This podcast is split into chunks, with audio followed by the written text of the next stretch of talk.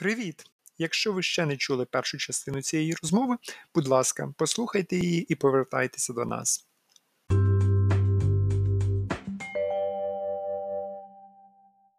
Це було моє коротке пояснення парникового ефекту і чому саме зміни в атмосфері викликають зміни клімату, а не сонячна активність. Так, абсолютно вірно. Тут е, я думаю, знову ж таки е, Тут, мабуть, питання, як народжуються міфи, коли просто щось вихоплюється і потім докручується, і потім хтось вважає, що чомусь е, впливають на зміни клімату сонячна активність або рух планет. Насправді, сонячна активність, рух планет, воно вивчається, щоб подивитись, чи є певна циклічність е, там в якихось гідрологічних показниках. Наприклад, е, встановлено, що є кореляція між сонячною активністю та зміною водністю Дніпра, але циклічність вона якби не протирічить кліматичним змінам. Кліматичні зміни йдуть собі, температура збільшується, а певна циклічність все таки зберігається. Це просто різні речі: циклічність і глобальне потепління. Сто відсотків. І ти підвів до дуже цікавої речі, з якою я працював багато років. Е, тема, над якою я працював насправді по роботі десь три роки, і я тоді і в е, Штати катався двічі, і дуже серйозні серйозні конференції їздив. І вона, до речі, пов'язана з тим, з чим ти працюєш досить таки е, близько.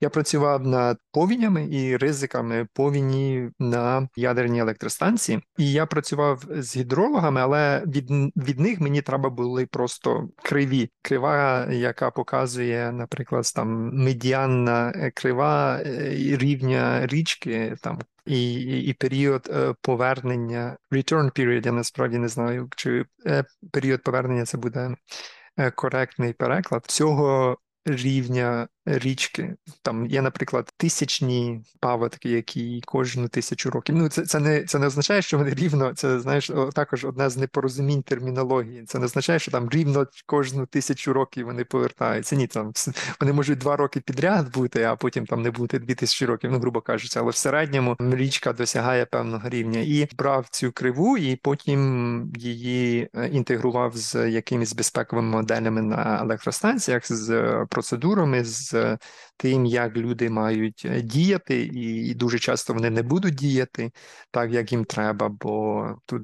З однієї сторони треба там станцію рятувати, а з другої, ну, з іншої сторони, треба там сім'ю рятувати. Да? Як, А як ти знаєш, що людина буде робити саме те, що їй там робоча інструкція приписує, а не буде там рятувати е, свою родину, грубо кажучи. Ну, це такий е, приклад вирваний з контексту.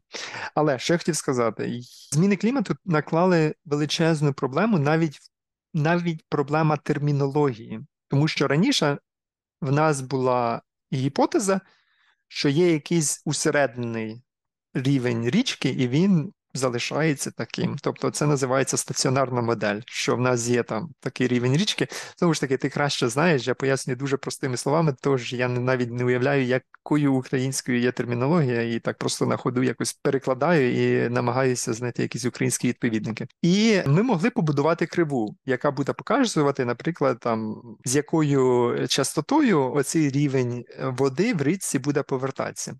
Але тепер, якщо в нас немає стаціонарної моделі, якщо ми знаємо, що клімат змінюється і опади, як ти сказав, там будуть збільшуватися на 5%, це означає там, наприклад, наступні 50 років це буде там кожного року на 0,1% більше, то навіть саме поняття циклічності, саме поняття періоду повернення, воно не має сенсу, тому що твоя база змінюється. Це це, це більше не, не, не якась горизонтальна пряма, а це може бути якась пряма яка нахилена. А насправді е, це змінює все. І це, це навіть змінює. Тобто, якщо раніше, наприклад, цей рівень річки досягався кожні там 100 років, а у вас тепер не пряма, а, а нахил, і воно буде кожні 10 років, це абсолютно все змінює. Е, до того ж, гідрології ще дуже важливо рослинність, тому що якщо у вас за ніч там був якийсь аномальний осад, та там я не знаю, яких якась там кількість міліметрів випала за ніч, і це дуже проблематично. Тоді, коли якщо у вас багато зараз рослинності і коренева система розвинута, земля може дуже легко всю цю воду абсорбувати, і це не вплине дуже сильно на рівень річки. Тоді, коли, якщо при зміні рослинності у вас там навіть зміна сільськогосподарської культури, і, е, і у вас там менше коренів в, в ґрунті, грубо кажучи, то при цьому вода абсорбується гірше. Це також треба брати до уваги. Там багато хороших вчених розробляють різні моделі Монте-Карло, коли вони дивляться, яким чином в нас є скільки, наприклад, опадів було в попередні е, місяці. Е, за іронією долі, якщо ґрунт занадто сухий, то він буде менше вологи в себе вбирати, бо він може бути пересушений, і це все просто вода потече в річку і спричинить оці аномальні е, коливання рівня річки. І це дуже проблематично для індустріальних установ, тому що вони будувалися з якимось там розрахунком, що в нас ну, не буде таких якихось великих аномальних коливань е, в рівні річки. Тож, я багато наговорив, дуже непрофесійно, але я намагався дуже від себе з простими словами українською пояснити, і я думаю, ти зрозумів, що я мав на увазі. То тепер хочу тебе попросити, щоб ти приблизно це саме пересказав, але більш професійною мовою. І я думаю, ти зрозумів проблематику, тобто то де Україна в цьому питанні і де ти вбачаєш ризики, і е, ну виправ е, мене, якщо я наговорив якоїсь дурниці. Добре, чудово, Богдан. Можна можемо брати тебе на роботу. Якщо якщо в тебе будуть проблеми, ми тебе Український гідрометеорологічний інститут точно візьмемо, бо я бачив в тебе вже така. Е, гарна база насправді, да, я здивований, що ти стільки багато знаєш про гідрологію. Так, да, я, мабуть, в контексті України тоді більше розкажу про те, що тої теми, якої ти зараз торкнувся. Щодо ти кажеш рівень повернення, просто да, робиш прямий переклад. Це українською мовою у нас є термін е, забезпеченість, там забезпеченість водного стоку. Тобто зовсім не допомагає слово складне. Ну я коли перший раз його почув, ну от якось воно погано заходить. Дійсно, якщо казати, може рівень повернення, мені здається, зрозуміліше. Раніше, коли не було змін клімату, можна було просто дивитись на історичні дані.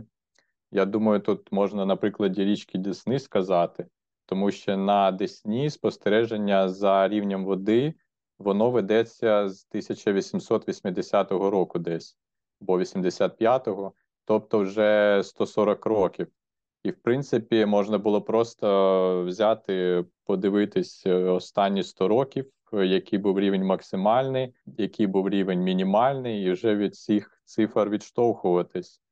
Але так, через зміни клімату тепер ми бачимо, що є значні зміни в цьому. Думаю, тут сказати про повені. Ти кажеш, сухий ґрунт е, може спричинити аномальне коливання. Ті ґрунти, що є в Україні, якщо вони якщо в них низька вологість, вони будуть гарно сприймати вологу тому е, навпаки, якщо ґрунт буде сухий, то е, буде волога е, всмоктуватись у ґрунт, і це повені не спричинить. Ми це бачимо на прикладі річки Десна. Наприклад, якщо у нас в 30-х роках, 33-му році була була повінь, там витрати були 8 тисяч метрів кубічних на секунду на піку. І абсолютно така сама повінь була в 70 70-му або 72-му році, десь так. Також були витрати 8 тисяч метрів кубічних на секунду. А зараз останні з 90-х більше 2 тисяч метрів кубічних на секунду не було. І загалом е, в 2000-х в середньому десь 800, ну навіть же 600. І навіть якщо досягає тисячі кубометрів на секунду, це вже вважається, що от вже багато е, весняна повінь. Чому так відбувається через зміни клімату? Тому що раніше сніг накопичувався всю зиму, і потім уявіть собі цей е, шар снігу, який може навіть метра досягати на півночі він починає танути, ґрунт швидко насичується і більше не може сприймати вологу. І вся ця вода вона йде в річку. А зараз, коли потеплішало, ми бачимо тут в Києві, от ця зима також приклад цього. Сніг випав, розтанув, вода впиталася, трошки стекло в річку, потім знову сніг випав, розтанув, він не накопичується, він е, випадає і поступово тане. Тому це згладжує оцей пік, і ці повені е, вони мають зменшуватися на півночі України, зокрема. Але тут, я думаю, зразу треба сказати про Карпати, тому що це ми зараз е, поговорили про зиму, коли накопичується сніг, і це спричиняє повінь. Але от якщо казати про літо, то тут же треба дивитись на екстремальні опади, коли в нас дуже потужні зливи відбуваються. І от якраз таки в Карпатах спостерігається, що ці потужність злив збільшилась. І тому от ми бачили в новинах деякі роки, що в нас в Карпатах якісь, якісь екстремальні повені. Це вже через потужні зливи.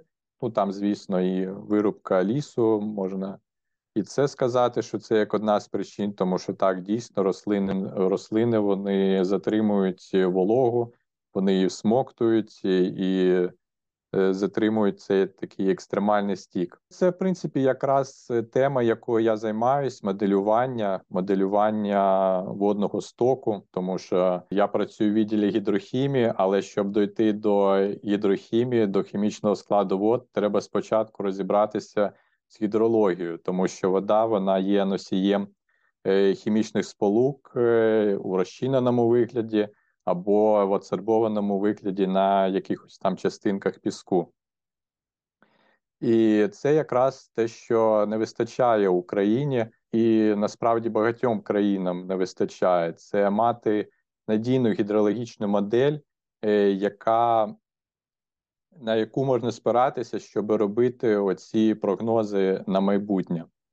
Е, що таке надійна гідрологічна модель?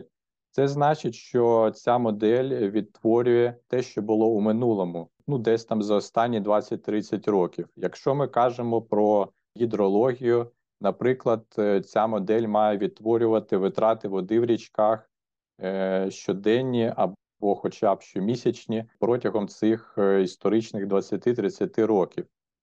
Якщо модель з цим впорається, звісно, з певною похибкою ідеально неможливо зробити, тому що ми не знаємо про навколишнє середовище, все, що нам потрібно знати. І коли в нас є ця надійна модель, ми можемо туди закладати кліматичні проекції, бачити, що є в майбутньому.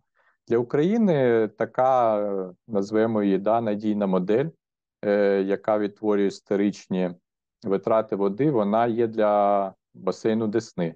Ну, Це от якраз було зроблено е, моєю групою, е, нашим відділом гідрохімії, е, і я налаштовував цю модель для Десни. Е, є також для деяких середніх басейнів. Середні це десь десь 10-20 тисяч квадратних кілометрів. Для них також є такі моделі але загалом для України немає. І от якраз ми цим і займаємося, щоб налаштувати таку модель для інших басейнів України. Але можу сказати, от на прикладі річки Десна, тому що це річка, з якої Київ бере е, воду для своїх потреб. Майже повністю вона береться з річки Десна. Поляр все буде добре, е, тому що як я казав, опади збільшуються на півночі згідно прогнозів, е, і незважаючи на те, що зросте температура, ймовірно, що це одне компенсує інше, і в принципі водний стік він е, змениться не дуже сильно, скоріш за все, трошки збільшиться. Може там на 5-10%, за деякими моделями на 30%. Ну і є от одна модель, яка показує незначне збільшення опадів і через це е, можливо падіння стоку там десь на 20%. Ну, це не проблема, це води для Києва вистачить. От. Стосовно зміни клімату, там є інша проблема через те, що тепліше, тепліше вода.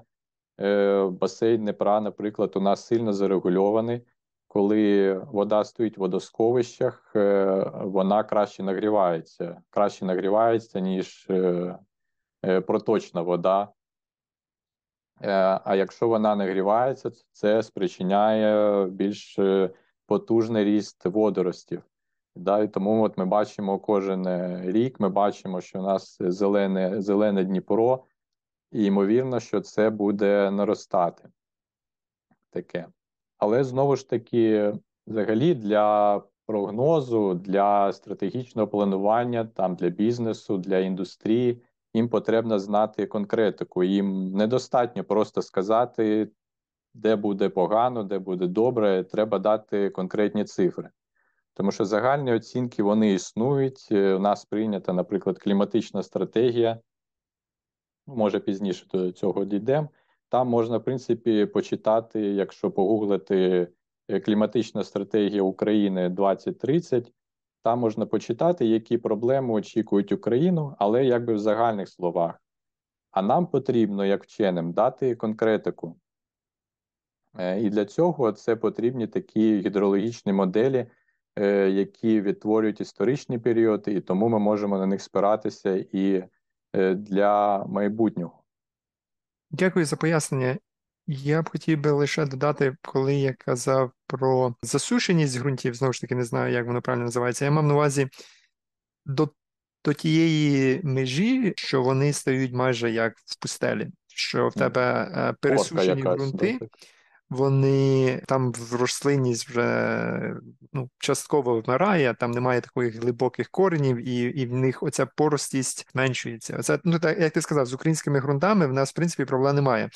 І так також розвіяти хотів один міф про наші неймовірні чорноземи, в яких навіть лавочка, яку вкопаєш, то вона роз, розквітне через на наступну весну. То наші чорноземи вони якраз дуже такі круті, не через те, що. Там такі якісь мінерали чи якісь там поживні речовини неймовірні, а саме через їхню хорошу поростість і їхню хорошу здатність утримувати вологу влітку, коли довго не було опадів, то наші ґрунти якраз в тому такі і класні, чи якийсь ризик в Україні, що все-таки якість ґрунтів буде погіршуватися через те, що вони, я не знаю, пересушаться, можливо, чи там ще якісь є ризики невідворотніх змін е, якості ґрунтів і як наслідок зміни гідрології?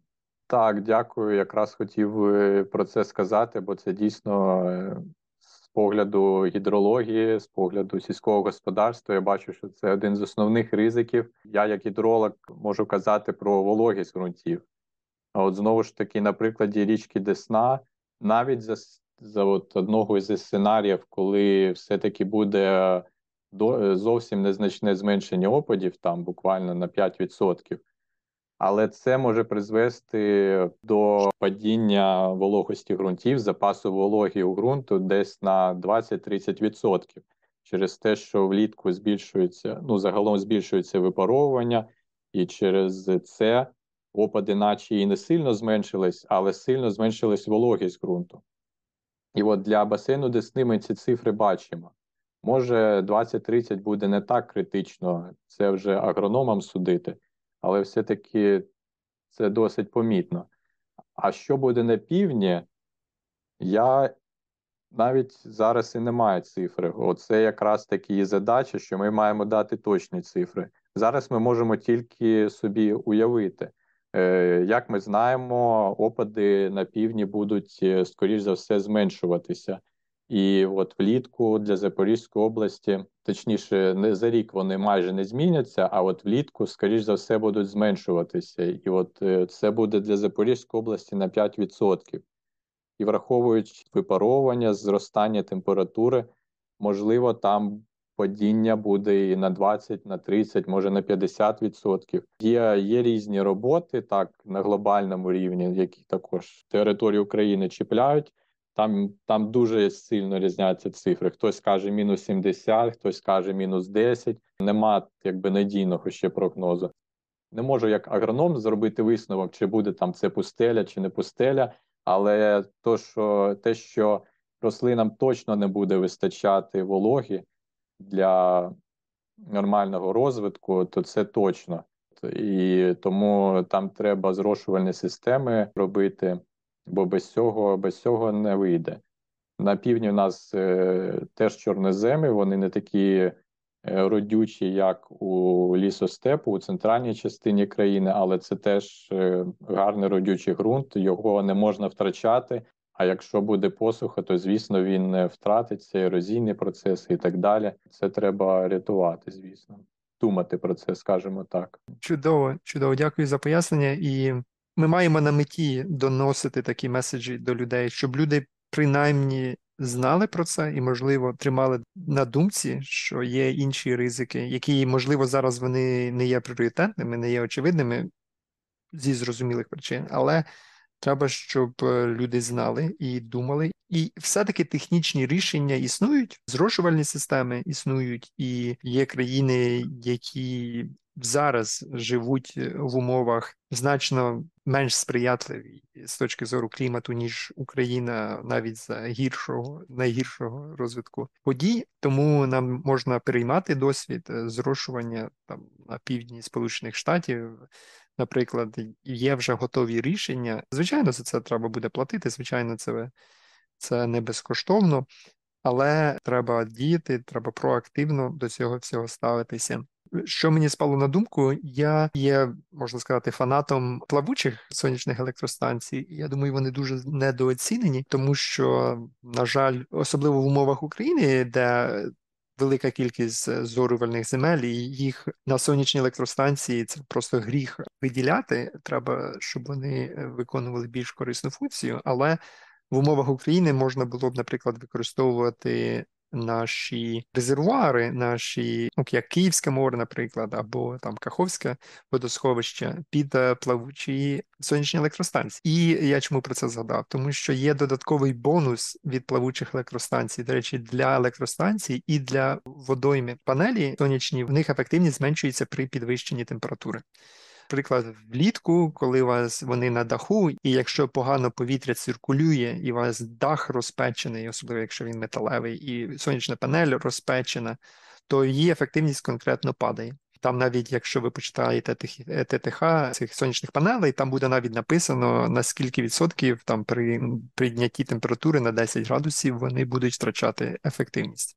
Але коли вони на водоймах, то водойми їх е, природнім чином охолоджують, і їхня ефективність при високих температурах трошки вища. Це такий цікавий факт. Друге, вони захищають водойми від випаровування, тому що вони створюють тінь, і можливо це буде хорошим рішенням. Є багато пілотних проєктів в Індії, де захищають канали зрошувальні саме сонячними електростанціями. Тобто вони створюють тінь. По-перше, простір над каналами він же ж ніяким чином не використовується, тобто це такий загублений квадратний метр, який можна з ефективністю використати, встановивши там сонячну ем, панель. І панель створює тінь на водойму, зменшує випаровування і е, виробляє електроенергію. Яку можна, наприклад, цю саму електроенергію можна пускати на на зрушування, на електродвигуни, на помпи, на мотори, які качають воду і зрушують цю е, територію. До того ж, я в нашому пілотному випуску розповідав про те, що я критикував сонячну електростанцію через те, що вона виробляє електроенергію не тоді, коли тобі потрібна електроенергія, а тоді, коли є сонце. Інколи в деяких застосуваннях, таких як е, зрошування, наприклад, це особливо не відіграє великої ролі. Ну, мається на увазі, що добре там. Коли є сонце, якраз тобі і треба зрушувати. Це це не є критичним, не треба балансувати мережі. Тому е, сонячні панелі для зрушування дуже хороша річ. До речі, цікавий факт: зростання виробництва опіума в Афганістані пояснюється дешевизною сонячних панелей. Е, чесне слово, можете загуглити. Дуже унікальна історія. Як раніше опіум виробляли дизельними двигунами, і це був якийсь жах для навколишнього середовища. А зараз е, опіум це взагалі з нульовим е, карбоновим слідом екологічний продукт. Цікавий факт. Так, так, дійсно. Я, Вже ми до опіума так раз і прийшли. Ти ще згадав, що потрібно, щоб люди знали, да, що буде в майбутньому. Це якраз і тим, чим я займаюсь, е, теж моя, ну я б сказав, така страсть, е, щоб це донести і зробити інструменти, щоб люди знали про це. Тому що, наприклад, е, я думаю, в тебе великий досвід, як шукати там наукові статті, наукову інформацію. Але якщо я, наприклад, скажу тобі, Богдане, а яка буде температура у Фастові у 30-х роках? Які зміни очікуються? Я думаю, що ти потратиш декілька годин, щоб знайти, де ж ця інформація є в інтернеті. Потім ще потратиш декілька годин, а може навіть і діб, коли ти знайдеш цю інформацію, як розпакувати той формат, в якому ці дані зберігаються. Але, наприклад, якщо я попрошу тебе знайти прогноз погоди, то ти за хвилину загуглиш сайт погоди, там ти знайдеш е, швидко строчку, де треба набрати фастів, і вже ти бачиш ці дані. А якщо стосується зміни клімату, то чомусь ці дані не можна знайти швидко і вони зовсім не зручному форматі. Хоча вони безкоштовні, вони відкриті, є в інтернеті, взагалі не проблема. Зараз цей популярний напрямок взагалі у світі створення таких кліматичних сервісів. Кліматичний сервіс це якийсь інструмент, якась, наприклад, веб-платформа, яка у зручному вигляді дає інформацію кінцевому користувачу. Тут е, ми можемо, я думаю, конкурувати з іншими країнами, тому що в них така сама проблема. Я відвідував багато міжнародних конференцій. і Я завжди бачу, що купа корисної інформації, яка корисна для бізнесу, для стратегічного планування, для індустрії. Вона захована в pdf звітах або в Microsoft PowerPoint презентаціях. І якщо ти не вчений, тобі важко або взагалі неможливо в цьому розібратися. А якщо вчений, то треба все одно тратити багато часу. І у нас досить потужний напрям IT в Україні, і я от намагаюсь під'єднати ті спеціалістів і науковців, щоб зробити такі зручні інтерфейси, де кожен зможе подивитись, яка буде температура в його регіоні в майбутньому. Ну не тільки температура, а яка буде вологість ґрунту, який буде рівень річки, яка тече біля тебе. Це все інформація, вона важлива для планування. У нас в Україні, ну так, за за моїм досвідом, е, ринок IT він такий перенасичений, там велика конкуренція, тому навіть е, молодих спеціалістів без досвіду можна знайти, які може давати результат. І в цьому наша перевага у порівнянні з іншими країнами Європи, тому що там ця така робоча сила коштує дуже дорого науці, я думаю, ми поступаємося через фінансові проблеми. У нас немає е, фінансів, щоб на дороге обладнання, на дорогі досліди. Тому в цьому ми точно не виграємо. Але от саме зробити такі зручні сервіси, я думаю, ми зможемо, тому що ця інформація є відкритою. Чудова ініціатива. Е, до речі, ти сказав, згадав про показники, які в майбутньому будуть. Мені згадалося, що є дуже сильна кореляція в Сполучених Штатах було класне дослідження. Вони дивилися, як змінюється. Змінюється населення в різних штатах, і навіть в межах одного штату, там, наприклад, в Нью-Йорку є там Upstate Нью-Йорк і в Нью-Йорк City. Наприклад, Техас зростає дуже сильно за останні багато десятиліть, але вони зробили багато кореляцій між різними різними різними показниками, і найвищий рівень кореляції між е, змінами населення в штаті або в конкретному каунті спостерігався саме з середньою температурою в січні місяці в тому штаті. Тобто, от, от, от конкретно про середньосічнева температура, яка пояснює, наскільки привабливий той штат є для життя людей в ньому, тому що кондиціонери доступні, всі можуть собі купити кондиціонери, тобто літня спека не розглядається якась проблема, але люди не люблять холодні січні і тому. Віддають перевагу і переїжджають в ті штати, в яких тепло взимку. Ну це так, цікавий факт. То можливо, можливо, ти спробуєш зробити щось подібне. Ну, у нас, звичайно, зараз там це більше соціоекономічні е, причини міграції в Україні, але все-таки май на увазі, можливо, ти прокорелюєш, тому що в Україні також є дуже хороші теплі місця. І я думаю, після перемоги буде бум е, заможніх українських е, пенсіонерів і ветеранів, які збудуть собі приємно проводити часи в Криму. Можливо, це буде такий, знаєш, тури... навіть не туристичний, а міграційний бум на південне побережжя Криму українських пенсіонерів. Добре, дякую тобі за твій час. На такій е, оптимістичній ноті ми закінчимо цей подкаст, і я впевнений, що це наша не остання розмова. Обов'язково ще спишемося і багато про що можемо говорити, і обов'язково будемо. Дякую, Богдане. Дуже цікава розмова. Звісно, в Криму обов'язково треба буде детальніше дослідити, які там умови будуть для майбутнього життя. Як ми вже бачимо, там тепліше не так швидко, як на півночі нашої країни. Тому Так. так, подивимося. Дякую тобі. Все, бувай. Давай.